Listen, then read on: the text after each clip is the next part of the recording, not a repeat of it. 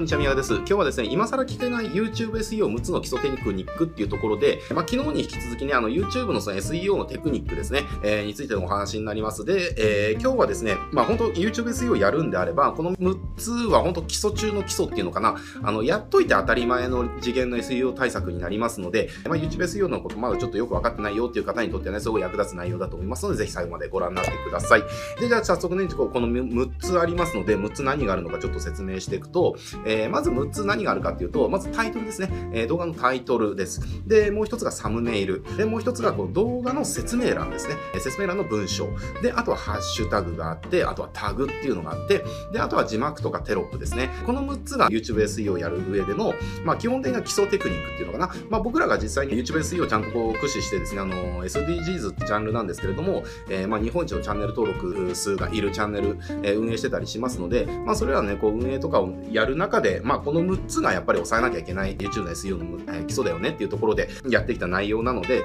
えー、まあ、この6つを押さえておいてもらえればね、まあ、YouTube SEO の基礎についてはもう十分かなって思います。で、じゃあちょっとね、それぞれ細かく説明していくと、えっ、ー、と、まずタイトルですね。動画タイトルじゃあどういう風なのこと気をつければいいのっていうところですけれども、まあ、基本的にはキーワードを2、3入れてタイトルつけましょうっていうところですね。じゃあ、例えば、うん、まあ、この動画であれば、例えば YouTube SEO みたいなところはテーマなので、まあ、YouTube SEO ですよね。で、あとはテクニックとかね、まあ、テクニックはちょっとまあ関係ないかもしれませんけれども、まあ、この動画を見てもらいたいキーワードとしては、ま、YouTube SEO、まあ、この辺のキーワードになるじゃないですか。だからタイトルにもその YouTube SEO っていう言葉を入れてタイトル文を作るみたいなこう話ですね。ちゃんとまあキーワードを入れた方がいいですよっていうところです。で、ただキーワードの羅列みたいになっちゃうと、もう意味不明な文章になっちゃうので、それはそれであの NG ですね。えー、だから SEO を意識しすぎちゃって、文章として、タイトルの文章としてそもそも成立してないみたいな NG ですね。じゃなくて、まあ、キーワードにさえ入れて自然な文章としてまあ魅力的にさらになるようにあのタイトルつけましょうっていうところですね。で、あとキーワードはなるべくね、冒頭に持ってきた方がいいって言われてます。じゃあ、例えば YouTube SEO、この動画で言うんであれば YouTube SEO。これを、じゃあ、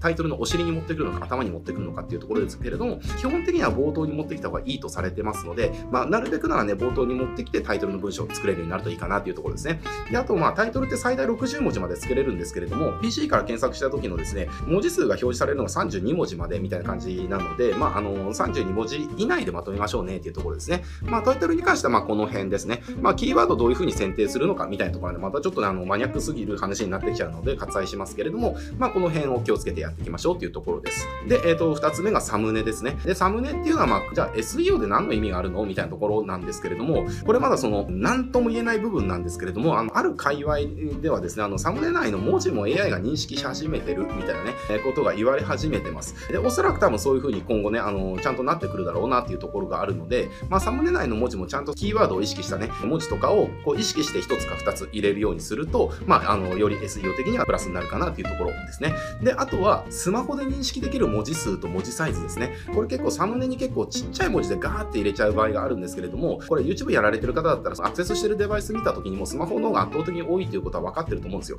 だつまり、やっぱりスマホの方に最適化した方がアクセス稼げますので、スマホでサムネ見た時にもう文字がちっちゃいと分かんないんですよね。結局そうすると、じゃあその文字ってただ見にくくさせてるだけなので意味がないわけですよ。だから大きな文字でスマホで見た時に視認できるとか、読もうと思わなくても頭に入ってくる文字サイズとかね、えー、文字数っていうところを意識してまずやりましょうっていうところですね。結局じゃあそれをね、クリックされなければ意味ありませんからね、えー、やりましょうっていうところです。で、えっ、ー、と、あとはですね、あの、これサムネファイルあるじゃないですか。まあ YouTube アップするときに動画アップしたらこれのサムネどうします？みたいなところでそのサムネの画像をアップロードするわけですけれども、そのアップロードするサムネのファイルにもちゃんとあの、キーワードで、えっ、と、ファイル名をつけるっていうのかな。じゃあ、例えばこれの動画であれば YouTube SEO みたいなね、えー、ところなので、YouTube 半角 -SEO みたいなね、えー、感じでファイル名つけるという感じです。で、これはね、動画ファイルもあの同じようにやった方がいいとされてますので、だからこうアップするサムネファイルと動画ファイルの、えー、ファイル名もサンプル1みたいなね、えー、感じではなくて、とか何年何月何日公開動画とかではなくて、ちゃんとそのキーワードでファイル名をつけてですね、アップロードすると。まあそうするとあの認識されやすいっていうところがありますので、えー、これやってもらえるといいかなっていうところですね。で、3つ目の説明文なんですけれども、実は YouTube にどんな動画かを認識させる部分がここなんですよね。なので、ちゃんとキーワードを入れ込んだ分かりやすい文章っていうのかな、を作るようにしましょうっていうところです。で、キーワードはこれもあのタイトルと一緒でなるべく最初の方に入れ込んだ方がいいって言われてますので、まあ、キーワード最初の方に、入れ込んで、えっと、分かりやすいこの動画は何なのかっていうところの文章をね、作るようにするといいかもと思います。で、キーワードを入れて自然な文章がちょっと作りづらいよってなったら、あのやり方としては目次機能っていうのがありますので、あの目次機能のところで、まあ、そこにキーワードを入れたね、あの、目次を作っていくみたいなのも一つのやり方だったりしますね。これはあの、テキスト系のね、ウェブページの SEO とも一緒ですけれども、このキーワード入れ込みすぎとか、キーワード意識すぎて文章として成立しないっていうのはもう論外なので、あの、ちゃんと自然な文章でね、え作りましょうっていうところです。これまあ逆説的に言うと、この動画は何なのっていうところを説明するときに、じゃあそのキーワードがね、あの、何パーセント出現するとかね、何パーセント入れなきゃいけないみたいなところって別にないわけですよ。まあ1回か2回はそれは自然に出てくるよね、みたいなね、えー、話話なので、まあ自然な文章になるようにキーワード自然に入れてくださいねっていうところですね。だから SEO を意識して作るっていうよりも、この動画は何なのかをちゃんと分かりやすく説明をしようと思ったら、まあ自然と説明文の SEO 対策はもうそれで完結するみたいな話なので、ここはちょっとすごく逆説的な話になっちゃうんですけれども、まあ気をつけてくださいっていうところです。で、あとは説明文に関しては最初の3行ですね。最初の3行があの折りたたまれずに表示されるところなんですよ。だからその最初の3行にメインのちゃんとしたところを入れていくっていうところかな。まあここが省かれずにゃんと表示されるところなので、ここにちゃんと集約させましょうねっていうところですね。で、基本的にあとは200文字から700文字が推奨されてますので、まあ多くても700文字以内ぐらいでね、えー、まとめるといいかなっていうところですね。で、4つ目、ハッシュタグなんですけれども、まあこれ関連動画対策で効果的と言われてます。これあの動画のタイトルの上にハッシュタグがついてるじゃないですか。まあそこの部分ですね。で、動画を象徴するキーワードをまあ3つ以内が理想とされてますね。例えばこの動画であれば、まあ YouTube、SEO、まあ動画 SEO とかになるのかな。この動画自体はその YouTube の SEO の基本的なテクニックを6つ、え解説している動画になりますので、まあそれを象徴する。この動画を象徴するキーワード何なのって言われたら、YouTube とか YouTube SEO とか動画 SEO っていうところですよね。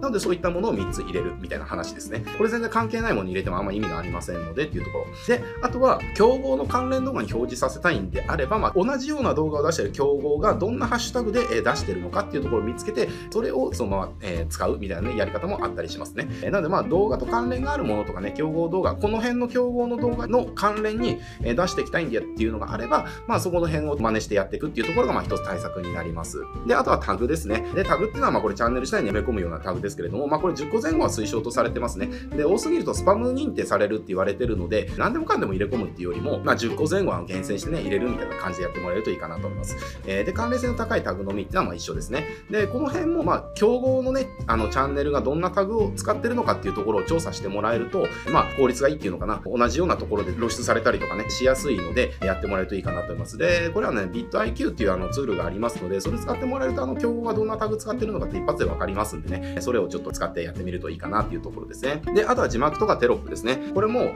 確定でちょっと言えることではないんですけれども、字幕とかテロップですね。これもね、あの、AI が認識するようになってきてるって言われてるんですよ。なので、まあ、ここもやれるんだったらやっぱりやった方がいいっていうポイントの一つですね。で、あとはこれ僕のチャンネルでやってないので、こんなこと言うのはちょっと微妙なんですけれども、やっぱ字幕があった方が視聴維持率が伸びやすいっていう傾向がありますので、で視聴維持率が伸びるっていうのは、あの、これ動画の再生時間に関わってくるんですよ。で YouTube はその視聴回数じゃなくて再生時間を評価しますので、やっぱり再生時間が長い動画っていうのは、これはもうユーザーにとって価値があるコンテンツなんだよねっていうところを評価されますので、まあ、こう本質的なね、SEO につながってきたりするわけですね。えー、と、なので、まあ、これ、あの、手間がかけれるんだったら、やっぱりあの字幕っていうのは、まあ、全部が全部つける必要ないですけれども、ある程度ね、つけた方がいいって言われてますので、あの、やってみるといいかなと思います。でただ、やっぱ字幕全編つけると、まあ、すごく労力かかっちゃうので、まあ、この辺は労力と要相談みたいになりますけれどもね、えー、気をつけてやってもらえるといいかなと思います。はい、えっ、ー、と、まあ、ちょっとね、これで、えっ、と、6つ、まあ、ちょっとポイントだけさらってね、あの、お伝えさせていただいたんですけれども、えー、基本的には、あの、タイトル、サムネ、説明文、ハッシュタグ、タグ、